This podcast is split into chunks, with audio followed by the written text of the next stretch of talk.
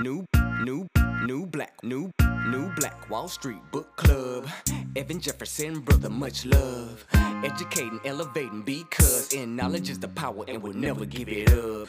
Huh. Literature is for the masses. Where to put your money down, now how to watch your assets. Yeah, uplifting others is a passion. My brother Evan, he will turn it into action. New Black Wall Street Book Club. You should come read with us. Yeah, we comprehend and discuss. If we all just come together, there's no limit for us. Huh. Here comes your host, New Black Wall Street. Evan, take it away. New Black Wall Street Book Club. New Black Wall Street Book Club. Welcome to the New Black Wall Street Book Club, where black folk do read. If you put in a book, we absolutely will find it. I'm your host, ERGJ, your certified financial educator, CEO of ERGJ Enterprises, ERGJ Black Bazaar, and international best-selling author of the book, The Black Billionaires Club. It's a study of black wealth. It's a study of the 12 richest black people in the world today and how they built their wealth. And I just believe that if you want to be wealthy, you should study wealthy people. We can find that book by going to the website www.theblackbillionairesclub.com, www.theblackbillionairesclub.com. You'll find that link in the description above or below.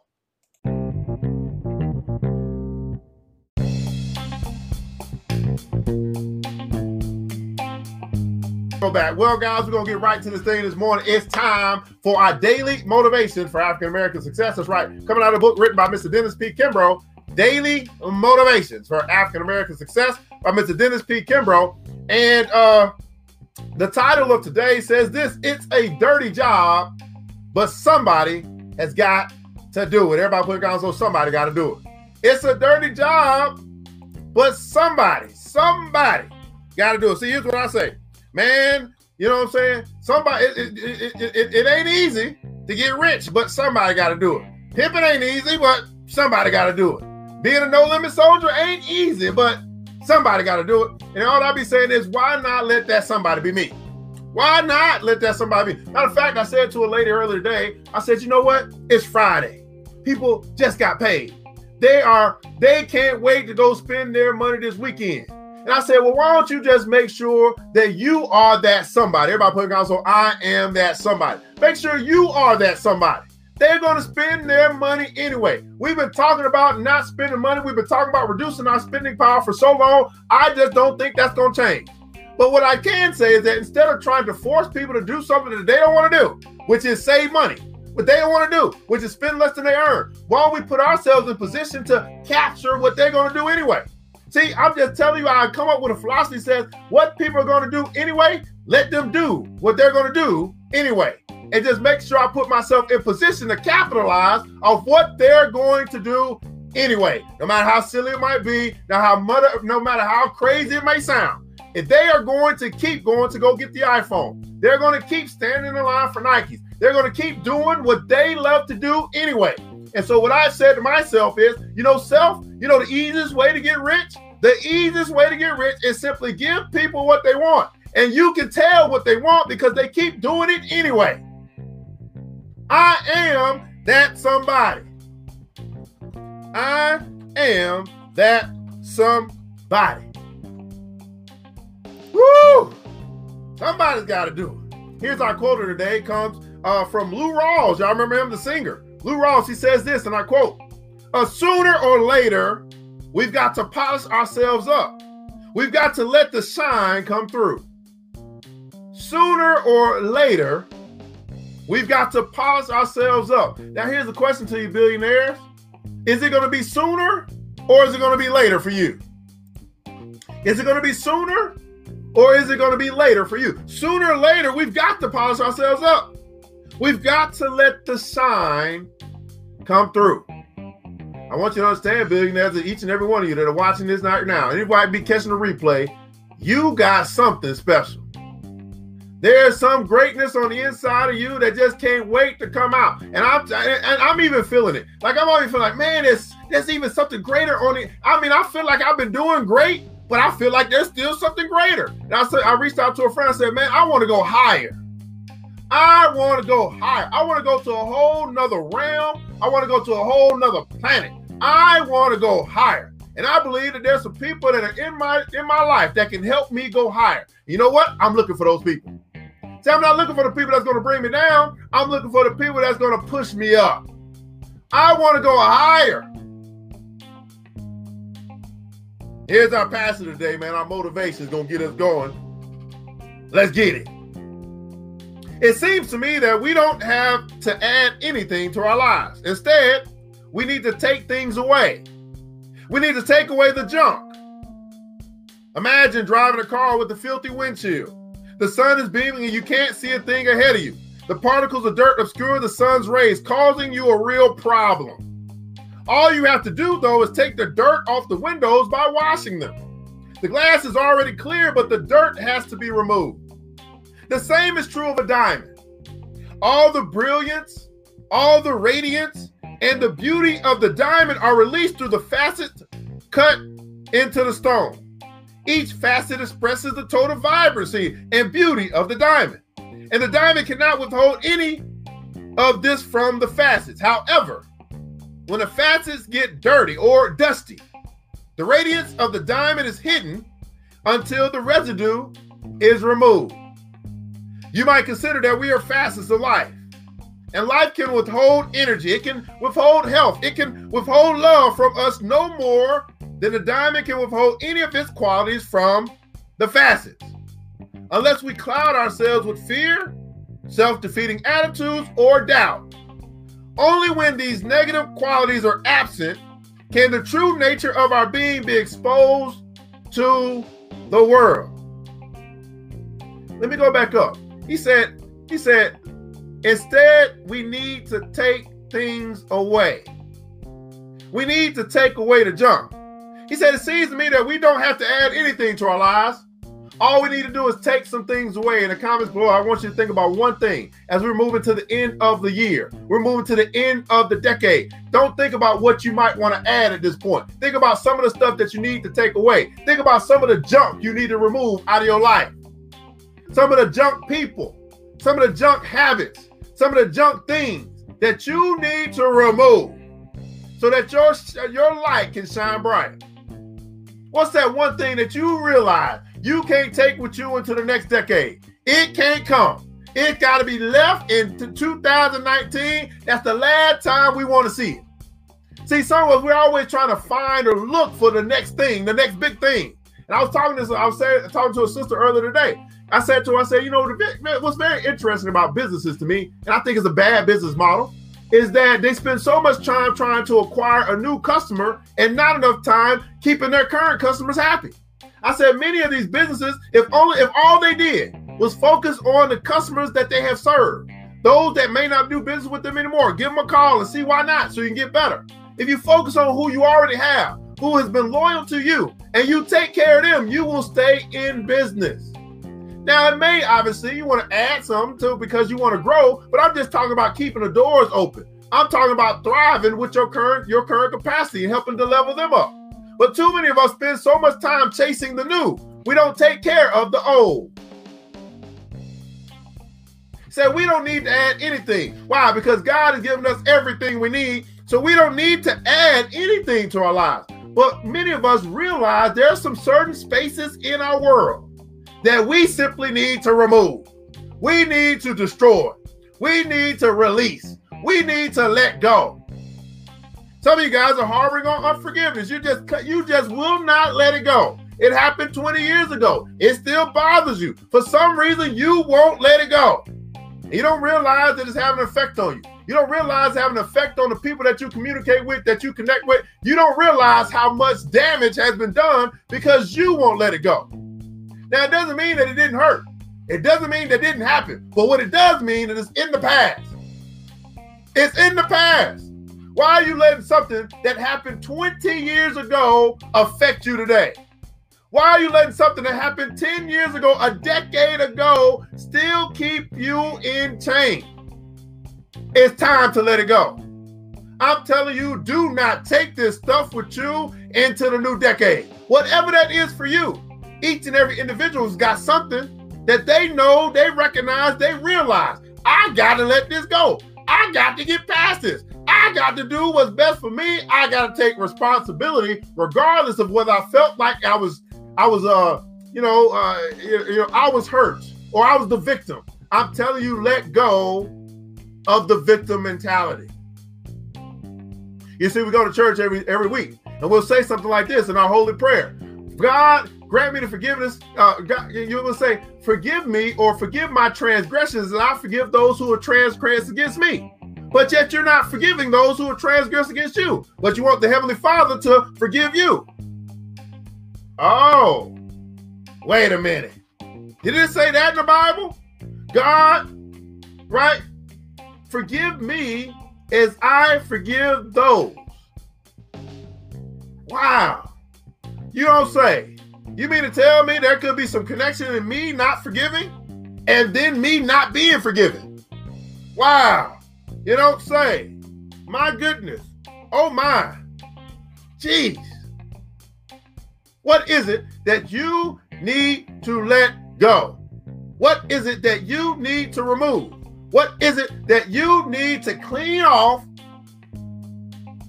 so that your light can shine bright? Has it been long enough? Has it been long enough? Think about it. How long has it been? Hasn't it been long enough? See, one day is too long. One week, way too long. One month, oh my goodness. One year, Lord Jesus. A whole decade, my goodness. How long has it been? When will you decide that enough is enough and you're going to let it go so you can move forward in your destiny? Here's our affirmation of the day. Here's what you're allowed to take root into your heart, your subconscious. Then you can grow and develop this thing by repeating it over and over and over again until it brings forth a harvest into your life. Repeat after me. I believe this affirmation is going to help a lot of people this morning. Repeat after me.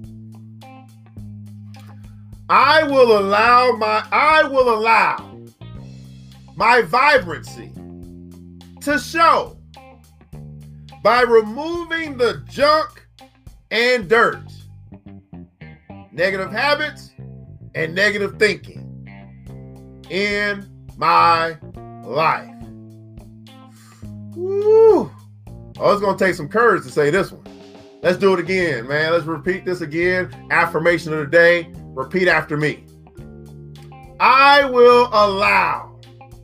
That's a big word. Allow. That's a pretty big word. I will allow my vibrancy to show by removing the junk and the dirt, negative habits, and negative thinking in my life.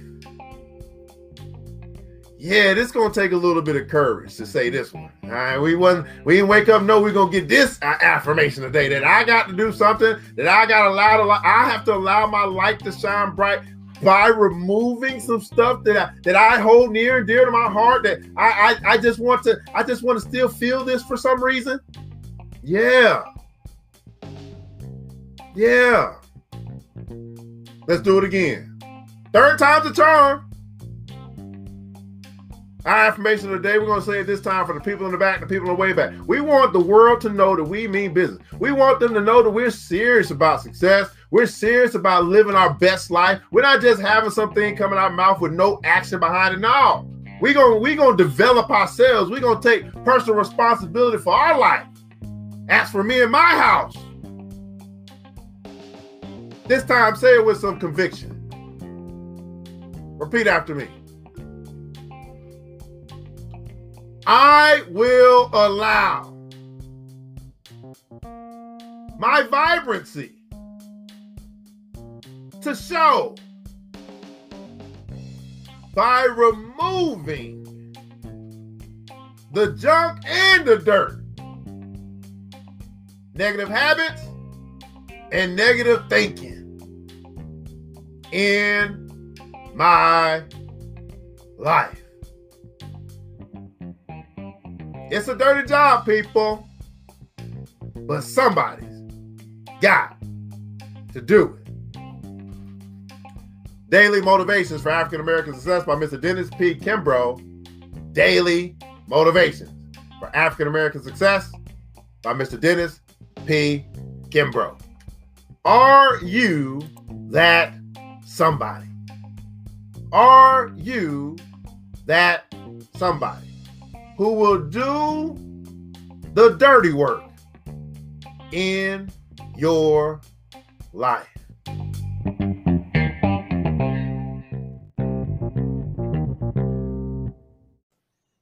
A quick word from our sponsor.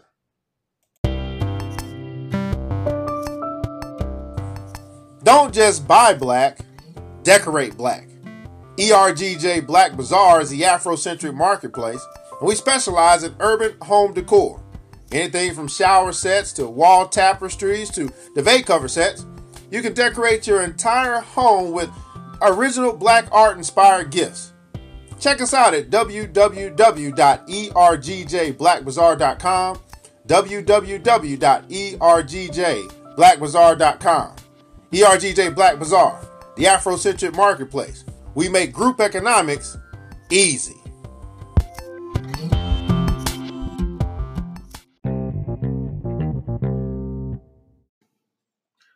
The New Black Wall Street Book Club presents Black Fortunes, the story of the first six African Americans who escaped slavery and became millionaires by Shomari Wills. Let's read.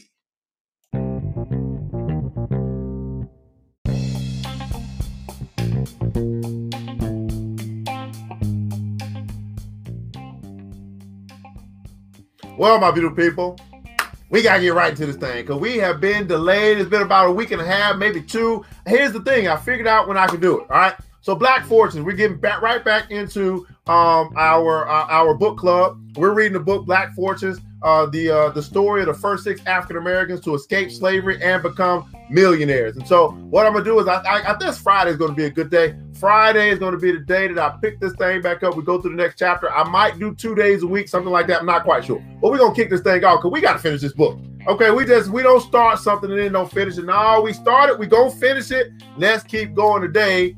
Black Fortunes. The story of the first six African Americans to escape slavery and become millionaires. Now, I believe that this book is so profound because even today, in 2019, there are still African Americans in slavery. There's still. Now, it may not be physical slavery, but uh, we definitely know a lot of African Americans who are in financial slavery. They're in debt, financial slavery. We also know that there are some African Americans who are in uh, in emotional slavery. They're not in control of their emotions. Their emotions are, are in control of them. They are slaves to their emotions. We know that there are some African Americans who are slaves to psychological, right? They're psychological slaves. They're captured, they are enslaved by their thoughts. They're not in control of their thoughts, their thoughts are in control of them. Their thoughts are their master. And so we're really talking about self control. Everybody put that in the comments. self control in 2019. The control of self, the the the the the the conquering of self is the biggest hurdle. It's the biggest challenge. It's not racism. It's not the government. It's not Trump. It's not white supremacy. The biggest thing for you and I to conquer is self. You fight the wrong battles. The biggest thing for you and I to conquer is self. Would anybody like to debate me on this, by the way? I would really like for somebody to say, no, I ain't got to conquer self, but I can try to conquer everything else. And you realize, wait a second, if I don't conquer me first, I can't really conquer nothing else. You're fighting the wrong battles. You're putting all your energy into things that you can't control and no energy into that which you can control, which is yourself which is your attitude, which is your character, which is your development, of your discipline. You're putting all your energy into stuff you can't control. God, grant me the serenity to accept the things I cannot change, courage to change the things I can, self, and wisdom to know the difference. See, beautiful people, we simply have not asked for wisdom to know the difference. Between that which I can control and that which I can't control. And because we haven't asked for wisdom, because we don't operate and apply the knowledge that we know, we keep fighting the wrong battles. Self control, self discipline, self esteem, self interest. Black Fortunes. The story of the first six African Americans to escape slavery and become millionaires. Chapter 9 Saint or Sinner. Now, I don't know where this one thing gonna go, but let's get it. So we're back in 1885. Whew, Lord. 1885. That's what 100 140 years ago, 60 years ago. Late in the afternoon on July 29th of 1885, a hot day, Robert Reed Church was at work behind the bar in his pool hall when he smelled smoke. He was now 46 years old and wore a boiler, boiler hat to cover the wounds on his head he had sustained in the attack of his shop during the Memphis race riots almost 20 years before. He went outside and saw that the lumber factory up the street was on fire and that the flames were moving in his direction. He didn't panic. Everybody put in console, don't panic. Between the ship fire on the bulletin number two, he had survived as a teenager and being burned out during the race riots in his first days as a free man, he had lost his fear of fire. He yelled out for three of his employees and sent them to the roof with buckets of water and fire hoses. He then rallied the rest of his staff and customers and ordered them to start carrying the pool tables and furniture outside into the street. By the time the fire had engulfed the entire block and a panic ensued, Men and women evacuated their homes, dragging their possessions into the street. Shopkeepers emptied their stores, trying to move as much merchandise as they could outside. As Church had his place cleaned out, the sky turned black with smoke as the flames burned down the telephone poles on the sides of the road, snapping their wires. When the flames reached Church's billiard hall, a strong gust of wind weakened the fire. A few minutes later, firefighters arrived to pull out the blaze. His billiard hall sustained no damage other than a scorched floor and burned curtains. The rest of the block wasn't so fortunate. The fire burned out dozens of homes and businesses, causing 125,000 or 3.3 million dollars in today's term of damage. Wow! Can y'all imagine having a business and like this fire is coming to steal, kill, and destroy, and you they can't panic. You got to figure something out. It's almost reminding me when Jesus was in that boat and the boat was rocking and everybody was like, oh my Lord, we're going to die. And Jesus was like, he was asleep in the boat. And everybody else was like, oh Lord, what's going on? It came to Jesus, came to Master. Master, don't you see what's going on? I mean, don't you feel what's going on? And he was over there sleeping like a baby. See, he had no worry, he had no fear, even of fire, even of a thunderstorm, even of a tornado, even of lightning, whatever. And then guess what he said? He got up. He said, Peace be still. Everybody put also peace be still. Peace be still. This was a brother who had tapped into the God force. This is a brother that when he spoke, shit happened. How about you? Have you tapped into this force, this this this space, this this eternal power that when you speak, it happens? Matter of fact, I was thinking I'm, I'm doing a, my new show. I'm bringing it back on uh, on Saturday, and so I reached out to a couple of brothers. You know what they said? They said, "Man, all you got to do is ask, man. As soon as you as soon as you ask, I'm there." And I was like, "Wow." I built the type of relationships and authority and and I don't know I've created this position where people show up. Why? Because I don't jerk people around. I'm not the guy that tells you we're gonna do something we don't do it. They know when I say we're gonna do it, we're doing it. With or without you. Right?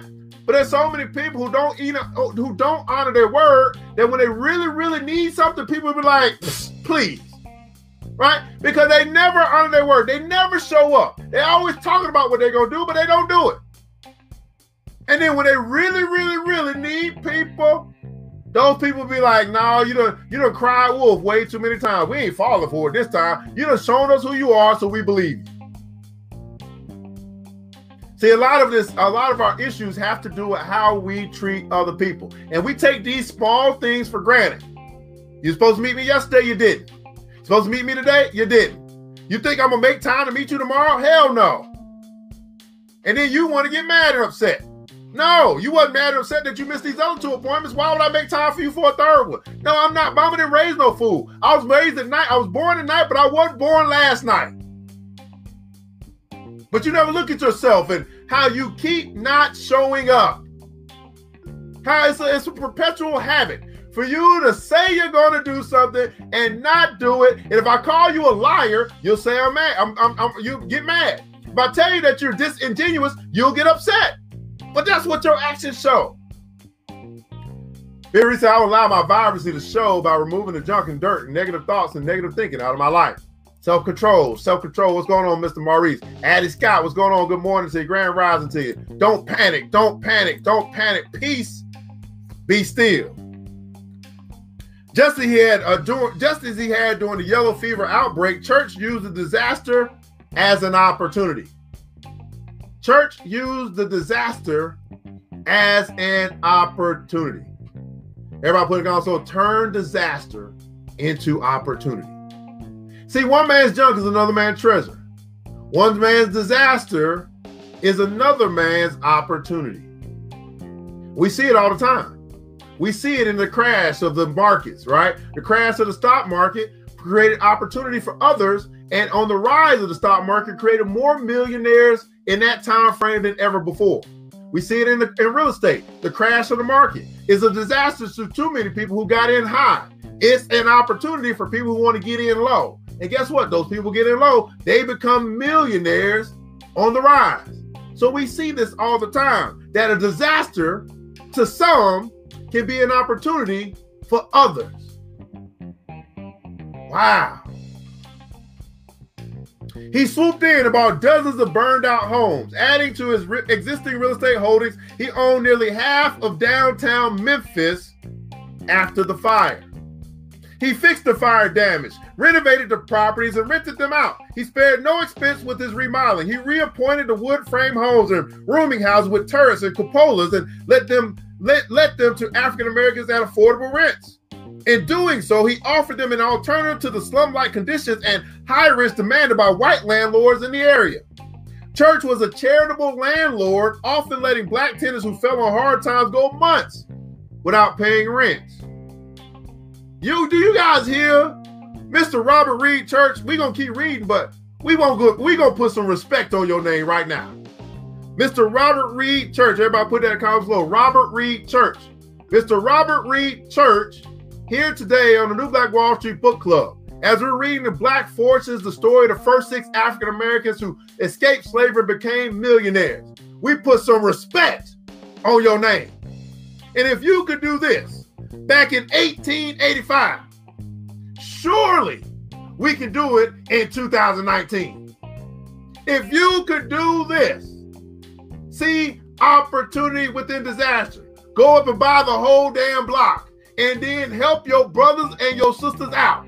If you could do that back in 1885, surely we can do that in 2019. It's much easier now. We got more access. You paid the dues, and all we got to do is follow in your footsteps. He was less public spirited with his commercial holdings, having control of a plurality, plur, plurality of the commercial real estate in Memphis, he could set his own prices. He charged he charged exorbitant rents in his commercial buildings and let them out to whoever could pay them. Many of his new tenants were gambling houses, saloons, concert halls, and brothels. The black enclave on Beale Street was transformed into a red light district. Some would de- de- denigrate Robert for bringing bordellas to call him a pimp. Whenever those ex- such accusations were brought to him, he replied, Whatever my tenants do in their property is their business. His billiard hall sat in the middle of a growing vice district. Church capitalized on the new traffic his tenants brought with their dives and strip shows and brothels. The pool hall began to function as a casino, pawn shop, and moneylender. Inside, high stakes card, dice, and billiard games took place in the parlor. From behind the bar, Church made high interest loans and brought clothing, diamonds, and other jewelry for pennies on the dollar, handling backwards of cat back wads of cash neatly rolled and bound to those he made transactions with. Church had between fifty thousand and hundred thousand dollars in cash and income of fifty thousand a year from rents, from rents and his pool hall, with a net worth of nearly three hundred thousand dollars in those times, which would now be worth about eight million dollars in today's time, and growing rapidly. He was one of the richest black men in the United States. And as he was expanding his empire, his marriage to Lou, his marriage to Lou was falling apart. Oh Lord, I did not want to hear that. wow, okay. Years earlier, he had suffered a second gunshot wound to the head and hadn't been the same since. In 1878, while in Arkansas, he had gotten into a fight with a white police officer who had accosted a female associated associate of his. During the fight, the officer had pulled his gun and shot him. He had survived, but had begun using morphine to cope with the pain. The drugs turned his eyes red and worsened his already violent temper. In 1881, he lost his friend and kindred spirit from the slave days, Blanche K. Bruce. Bruce's death was followed by the passing of his little brother, James Wilson. Wilson and Church had been reunited after the Civil War, trading stories, perhaps over whiskey, of how it sickened them that they had been forced to work for the Confederacy. It was the most humiliating experience of my life, Wilson told Church, barely able to contain his anger. Wilson passed without a wife or children. Church buried him in an empty plot of land he owned in Memphis. With his father, brother, and Senator Bruce now dead, Church ties to his time in enslavement had failed. His marriage to Lou, a former slave, crumbled. Church became angrier, more morphine dependent, uh, and sank deeper into the world of vice he was building on Beale Street. Oh man, this is not going well. This is not going well. Okay. so Robert Reed Church is you know is a wealthy, successful brother, but we see what we see what happens. See, sometimes we see the cost. Death is happening all around him. He's he's he, I guess he's fighting a good fight, getting gunshot wounds, going he going crazy. He's dependent on morphine.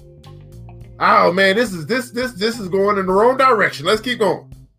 In 1884, he divorced Lou and began courting Anna Wright, a well-known black Memphis educator. Wright carried herself with an aristocratic air and dressed in the latest fashions. Like many African Americans in the years of emancipation, she was ashamed of her roots in slavery and claimed that her family had never been a slave, but rather had been willing service of white patrons. She encouraged Robert to whitewash his past. Oh, Lord. Woo, the wrong woman here. Okay. She encouraged Robert to whitewash his past as well and wouldn't stand any reference to his enslavement. Wright was 29, just a few years older than his daughter Mary Church. Oh, he done went and married a young chick. Oh Lord. Boy, he done went crazy. He done went. He, see, this is why we bring back the he say she say so on Saturday. By the way, she he, he Wright was 29, just a few years older than his daughter Mary Church. She had fair skin, curly hair, and angular features, and proudly claimed to be as much Indian as she was Negro. They were married at Anna's home in New Year's Day of 1885. The newlyweds honeymooned in New Orleans, where they were hosted by PBS Pinchback, the, for, the black former governor of Louisiana. After returning from their honeymoon, the new couple built a mansion on a two-acre lot that Robert had purchased during the yellow fever epidemic. The mansion was in the Queen Anne, was in the Queen Anne style, with 14 rooms decorated with crystal chandeliers and fresco walls. In the main parlor hung a picture of the sinking bulletin number two that Church had commissioned. In the back of the estate were horse stables and servants' quarters. Church's home was built on an undeveloped stretch of Memphis outside the city center. He hoped the construction of his new home would spur other African Americans to build homes nearby and develop a wealthy black enclave. To his chagrin, it was wealthy white families that began to build houses around him. Nonetheless, the church mansion, the home of the richest black man in the South, became a meeting place for America's black elite. Pinchback and other black dignitaries stayed at the church residence whenever they passed through Memphis. The grandeur of Church's house and the prominence of his visitors aroused the curiosity of his white neighbors. they would often think of some excuse to try to see the interior of the house. They would ring the doorbell and tell Miss Church they had just come to see the new home. She dealt with such requests by refusing to show the white neighbors the house herself, instead dispatching the servant to the door and leaving the room. In the house, Miss Church wore long silk blue gowns, which trailed behind her as she whisked out of the room. Ace, can somebody do a little research and see if this mansion is still around? Because I definitely would love to take a BBC trip to go go to Memphis, Tennessee, and go check out Beale Street, and also go check out the old church mansion. It might be a little historical thing that we could do at this point in time. Oh, that would be lovely. How many guys, how many BBC members would be down for that? Oh, Lord, yes.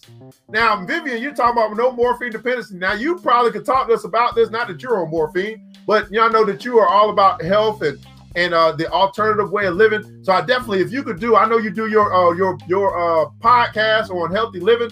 Man, I think the next your next podcast should be about morphine dependence, right? And maybe some alternatives or something like that. I think that would be dope. I would really love to hear that on the Healthy Living podcast by Miss Vivian Reed. Let me know if you can do that. I can't I can't wait to hear about that. Good morning to you, Mr. Antoine. Mr. Antoine Lowry. Good morning to you. Miss Jennifer Almanar. Good morning, Queen. How you doing? Right? Let me know if you're gonna be able to do that, Miss Vivian Reed. So, Mr. Robert Reed Church, you know what I'm saying? He going crazy. Now, how many guys got some? Uh, this what happened. I'll tell you, this what happened to me.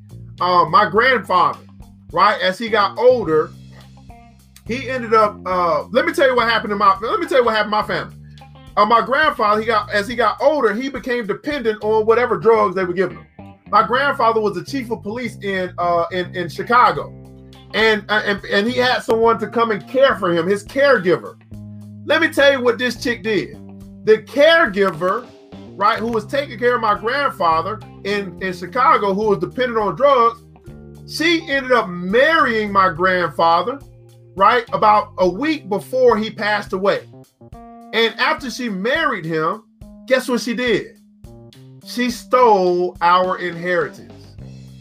Because she was the wife, she ended up taking everything that my grandfather had built and was going to pass down to his children's children, which would have been me.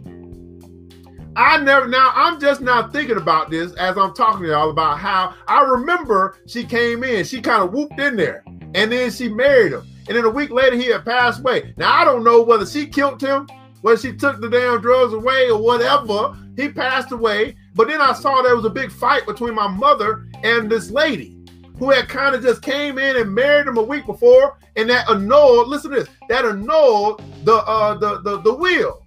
He had left the will, but it was null and void because of the marriage to the woman. And the woman came, she was his caregiver, ended up marrying him. Clearly, he wasn't in no position to say that I'm gonna marry somebody. He on drugs. And she stole the Jefferson legacy. She stole the Jefferson inheritance. So some of the things that you might hear, I did not realize this is what's in me. This is what drives me so much. To make sure that I lead, that I build, right? I build wealth, right?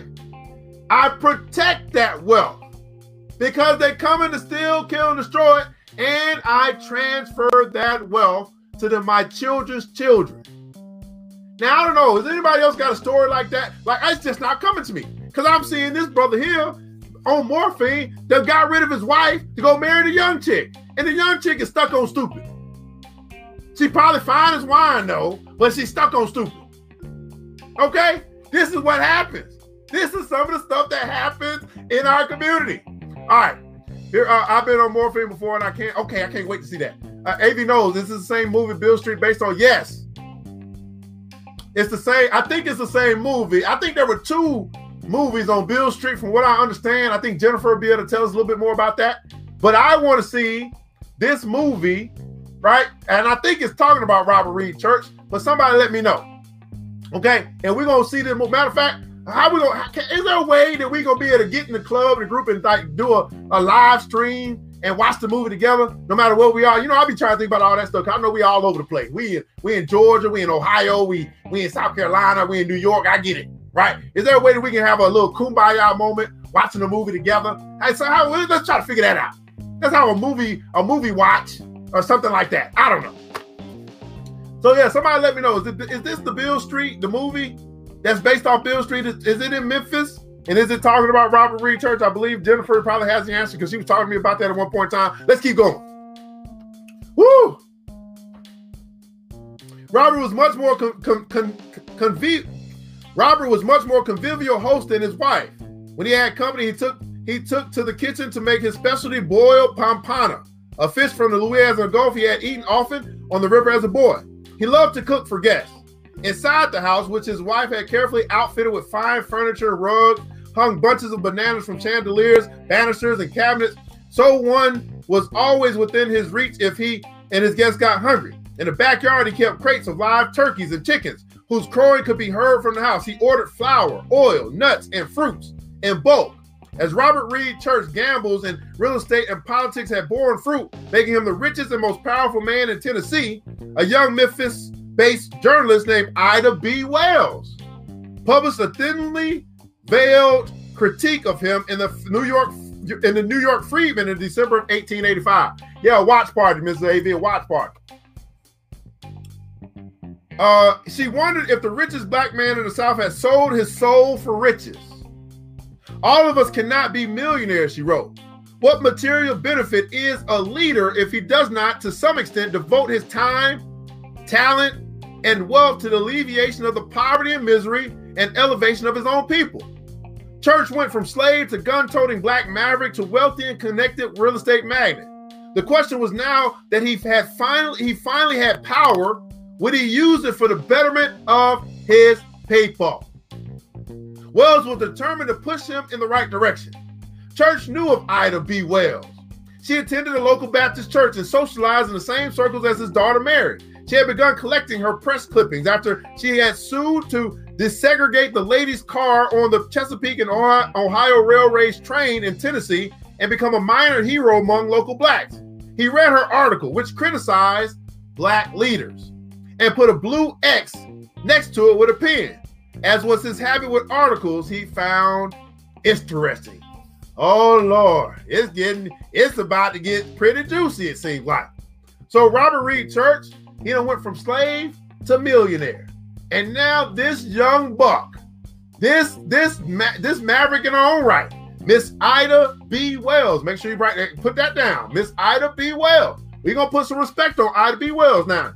Because now you got the youth who are coming in to challenge the old, and that's how it should be. That's right, that's how it should be. The youth who are full with uh with, with curiosity, who are filled with um intuition, who are filled with ideas. They are supposed to come in the village at a certain time of age of maturation and challenge the elders. What are your motives? What are you doing to make a difference? Yeah, you got money, but is that all? Is money all you got? I mean, because if money is all you got, you ain't got much. Dang, Pretty Steve, why you had to go drop that ball? Okay, Pretty Steve said, brother, oh my good. Thanks so much for looking up. He said here, he said the Robert Reed Church Mansion was unfortunately burned down mysteriously in 1953 by the Memphis firefighters due to what it symbolized racial equality and economic independence. Oh man, damn. we can't win for losing, bro. Okay, all right, that's cool. Well, we can still go to Bill Street. Is Bill Street still around, or did they change the name of that too? Is it now Tyler Perry Street? Who knows? we gotta do some research, people. That's what that means. We got to research our own history and figure out our own stuff so we can we can still celebrate our heroes.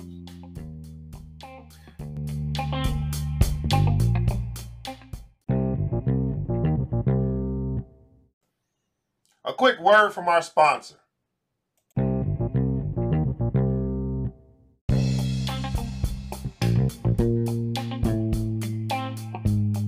All right, Black Fortunes, uh, chapter nine, Saint or Sinner, part two. And we ain't gonna, it don't look like we're gonna finish this. Part two. I'm gonna go ahead and push through. We're gonna go ahead and finish this. Part two. In the summer of 1886, uh, Wells left Memphis to take a teaching job in Visalia, California. She immediately regretted the decision but had no money to get back. She wrote to Robert Reed Church to ask for a loan. I wrote a letter to Mr. C asking the loan for $100. She wrote in her diary. I told him that I would. I wrote him because he was the only man of my race who could lend me that much money and wait for me to repay it. A month later, she received an envelope from Memphis with a check inside from RR Church. Wells brought, bought a ticket to Memphis and left Visalia within the week. He was a generous. Okay. When she arrived, let me hey, let me tell you something. You know, let me just show you. What did Ida B. Wells just do? Number one, she thought of the person who could help her. The, but the biggest thing that Ida B. Wells did, she asked for help. Now, sisters and brothers too, but I want to talk to the sisters because this is Ida B. Wells. She found a man of means, someone who could actually help her. And guess what she did? She asked for help. And then guess what happened? She received that which she asked for. Ask and you shall receive. Now, she didn't belittle the man. She didn't try to guilt trip him into something. She didn't say, I'll give you some cookies if you send me some money. She just simply said, Man, I want to come back to Memphis. You are the only, one of the only few men that look like me who got the kind of money that you ain't gonna miss it. Can you send me a hundred dollars? She had already made an impression on the brother, and he was like, okay, he had X'd her name and said, You this is interesting. And guess what happened? She received it. Okay. I don't know. I'm gonna drop that right there for you, ladies, and I don't know who gonna pick that up and run with it. But I want you to take that torch from Ida B. Wells and take it into the next decade, okay? so when she arrived in Memphis, she sought out church. She when she found him, she thanked him and promised to repay the loan. Now I'll tell you this. I got quite a few people that unhelped. And I can't think of now one of these sisters who has thanked me and promised to repay me. They typically know how to disappear. Act like they didn't get no help. And then they start telling everybody else how nobody helps them. I can think of a couple of sisters who ain't thanked me. And they damn sure ain't promised to repay me for my help. All right, let me just leave that right there too. Okay, let me drop that mic No, he told her, glaring back at her with bloodshot eyes. She didn't protest. Church wasn't the type of man to quarrel with. My gratitude for his kindly act and his trust in a girl he only knew by reputation warms my heart. She remembered. As she returned to Memphis, Wells took a job writing for the Weekly Baptist. Church's loan did not dissuade her from challenging him in print. She chastised African Americans for patronizing the institutions of Bill Street and spending their money on tobacco and liquor. Nonetheless, she occasionally let her admiration for church slip, though. In a scathing critique of black politicians, she once wrote, One wealthy man is worth more than 1,000 politicians. Wow. One wealthy man is worth more than a thousand politicians.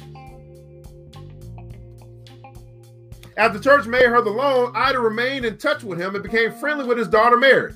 However, though, Robert would continue to support Ida financially. He deemed her too controversial for his daughter to associate with openly and advised Mary to keep her distance. In 1888, Ida began writing for the Memphis Free Speech, an African American paper with a larger circulation. She focused her writings on the for the paper on the lynchings of black men in the South, which were growing into an epidemic. Her writings were controversial.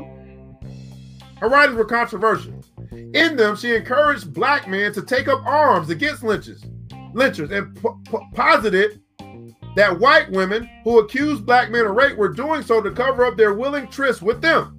Her writings became so controversial that the paper's owner, Reverend Taylor Nightingale, was run out of town, and Ida ended up taking over the paper.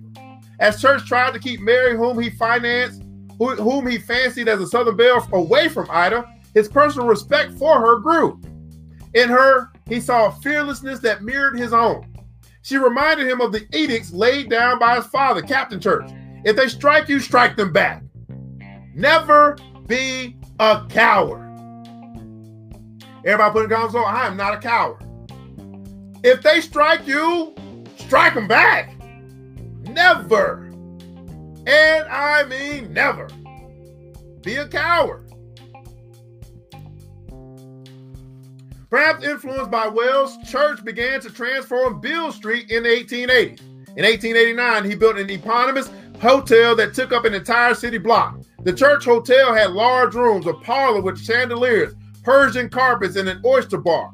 After the completion of the establishment, he continued to rent to bordellos, strip joints, and bars. But he also recruited black lawyers, black dentists, black doctors, and black publishers to Bill Street. His efforts civilized Bill Street during the day, when it was full of black businesses and professionals.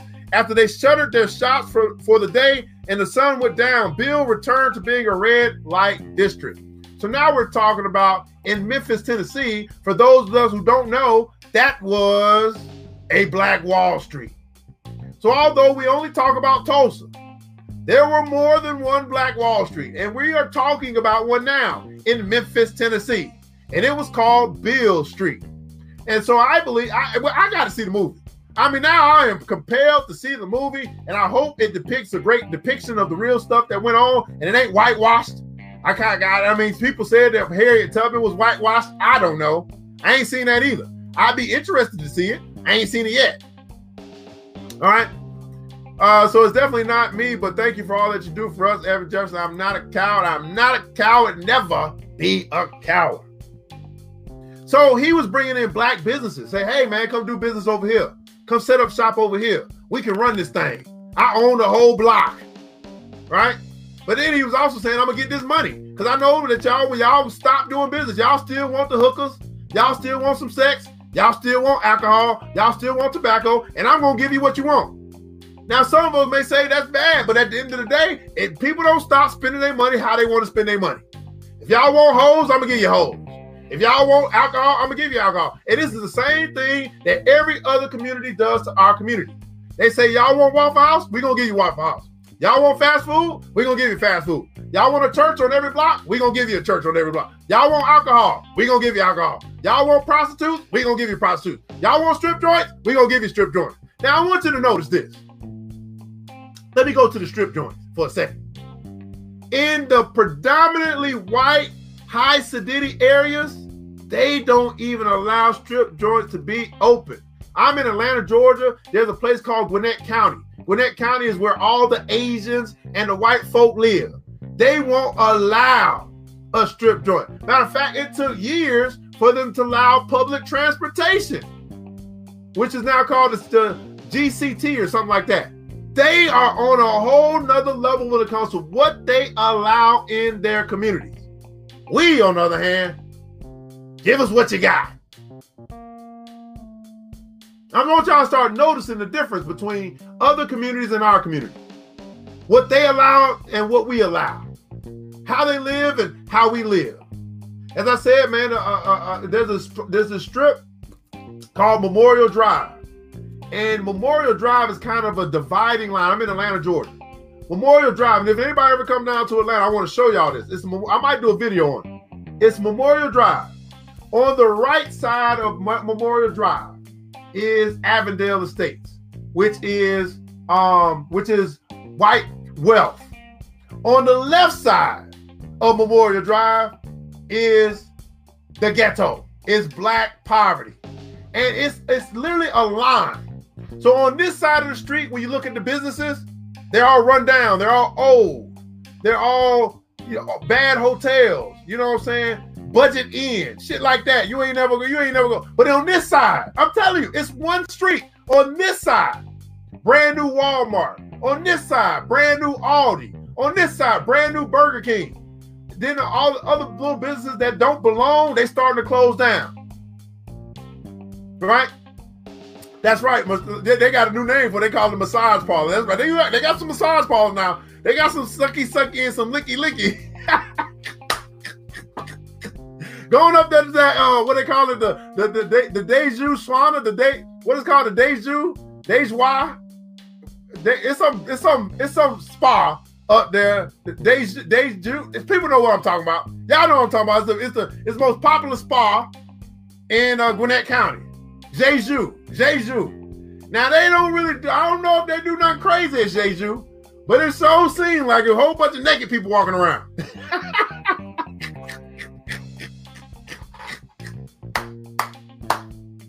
Woo! you know what what goes on in Jeju stays in Jeju. Okay, how about that? So anyway, woo. Where's that? Okay, how about we got? Oh Lord, 858. Lord Jesus. Okay, we got two more chapters. We can do this. We can do this. We can do this, people.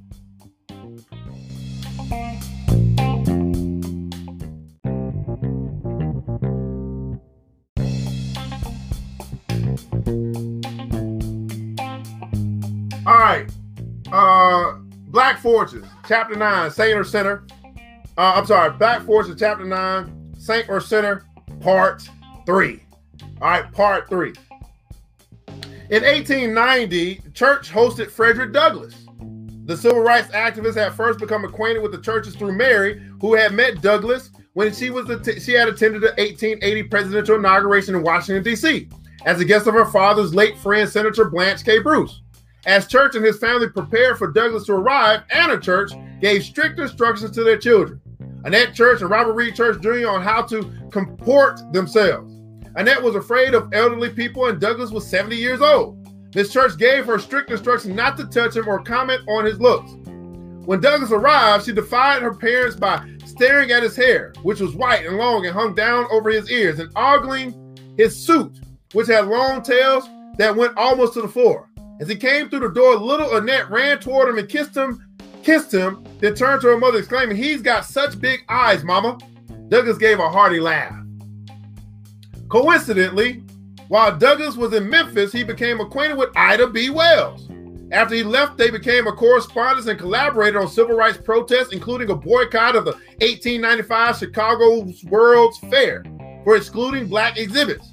Ironically, the churches defied the boycott and were, were one of the only high pro black families to attend the fair. Okay.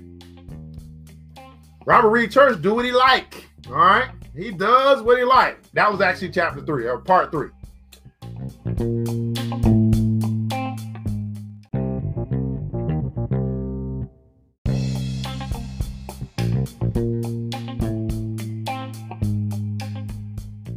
Black Fortunes. The story of the first six African Americans to escape slavery and become millionaires.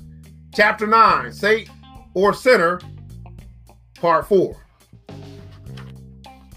As Wells published article after article about Southern lynching, she influenced Church, who at times appeared distant from the struggle for racial equality. It was perhaps a surprise when in the late 1880s he joined the Tennessee Rifles a volunteer militia of black men formed to fight potential lynch mobs. In 1892, an African American man opened a grocery store in Memphis called the People's Grocery. The store was located just outside Memphis in a two story brick storehouse and sold crates of fresh vegetables and poultry. One of its owners, Thomas Moss, purchased a horse and cart, which he kept out front to make deliveries. Moss's grocery cut into the business of the white grocer named William Barrett who owned a store a few blocks away. Barrett began harassing Moss and trying to cause trouble at his store, resulting in several violent skirmishes between the two men and their employees. Late in March, six white men entered the people's grocery carrying guns.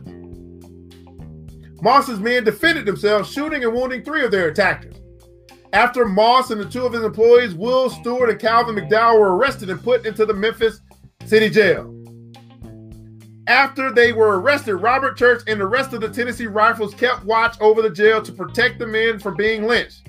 A few days later, the Rifles were given assurances that Moss and his men would not be charged and the police would protect them from lynching. Taking the authorities at their word, Church and the rest of the Rifles left at 2 a.m. They left. At 2 a.m., a lynch mob arrived at the jail. They centered, entered, and took Moss and his two men from their cell. the lynch mob had given the white papers notice of the lynching, and journalists met them at the rail yard where the execution was to be staged. At the rail yard, McDowell fought back against his lynchers. In retaliation, they shot and mutilated him before he was killed by multiple gunshots to the face. Will Stewart was next to die. He was stoic and strong and refused to show the lynchers any fear. The papers described him as an ob- uh, obdurate and unyielding to the last. He was shot on the right side of the neck with a shotgun and a pistol in the neck and left eye, and then he fell dead. Moss was the last to die. He begged for his life. When it was clear he would receive no mercy, he gave a final statement to the reporters present Tell my people to go west. There's no justice for them here. He said. His killers then shot him dead. The lynching shook shockwaves through the African American community. Church, who had believed that the law would protect the men after he left them, privately began to doubt the viability of the region as a home for African Americans. After the lynching, more than 100 blacks formed a group to leave Tennessee and relocate to Oklahoma. He would never leave. I'm sorry, church donated $10,000 or $270,000 in days terms to the group. He would never leave. He'd been shackled, shot, and burned out. But for better or worse, Memphis was his home.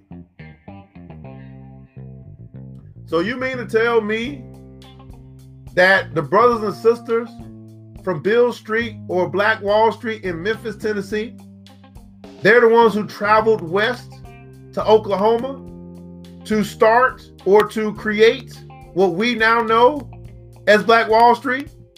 Because this was back in 1888, 1890. So I think that that might be where we're going in this book. I don't know.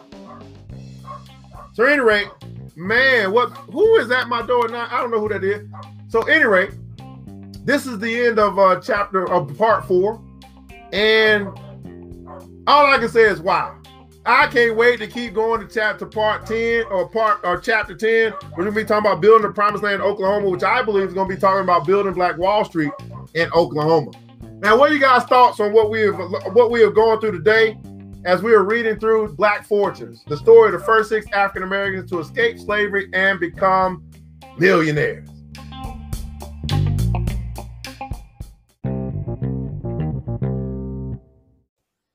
This is the New Black Wall Street Book Club, where black folk do read.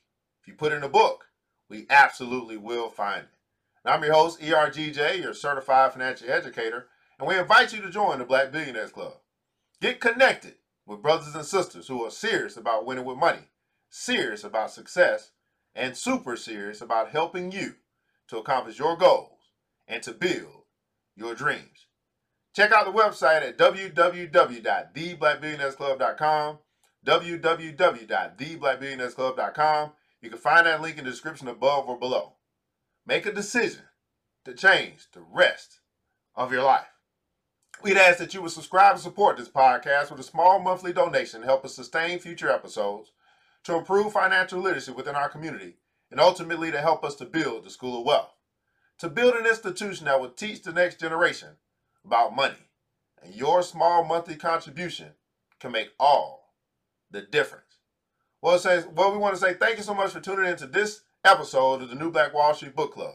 We want you to remember this that it takes a village, and it starts with us. Let's build as we climb together. We all we got, people. And thank God that that's more than enough. Until next episode, you know what time it is. Mr. DJ, hit the music. New, new, new black, new. It's the new Black Wall Street Book Club. With your host, Evan Jefferson. Evan Jefferson. It's time for us to go. Yeah. Now, you ain't gotta leave the computer, but we encourage you to get out there and learn and apply all the things you learn at the new Black Wall Street Book Club. Book Club. yeah. New Black Wall Street.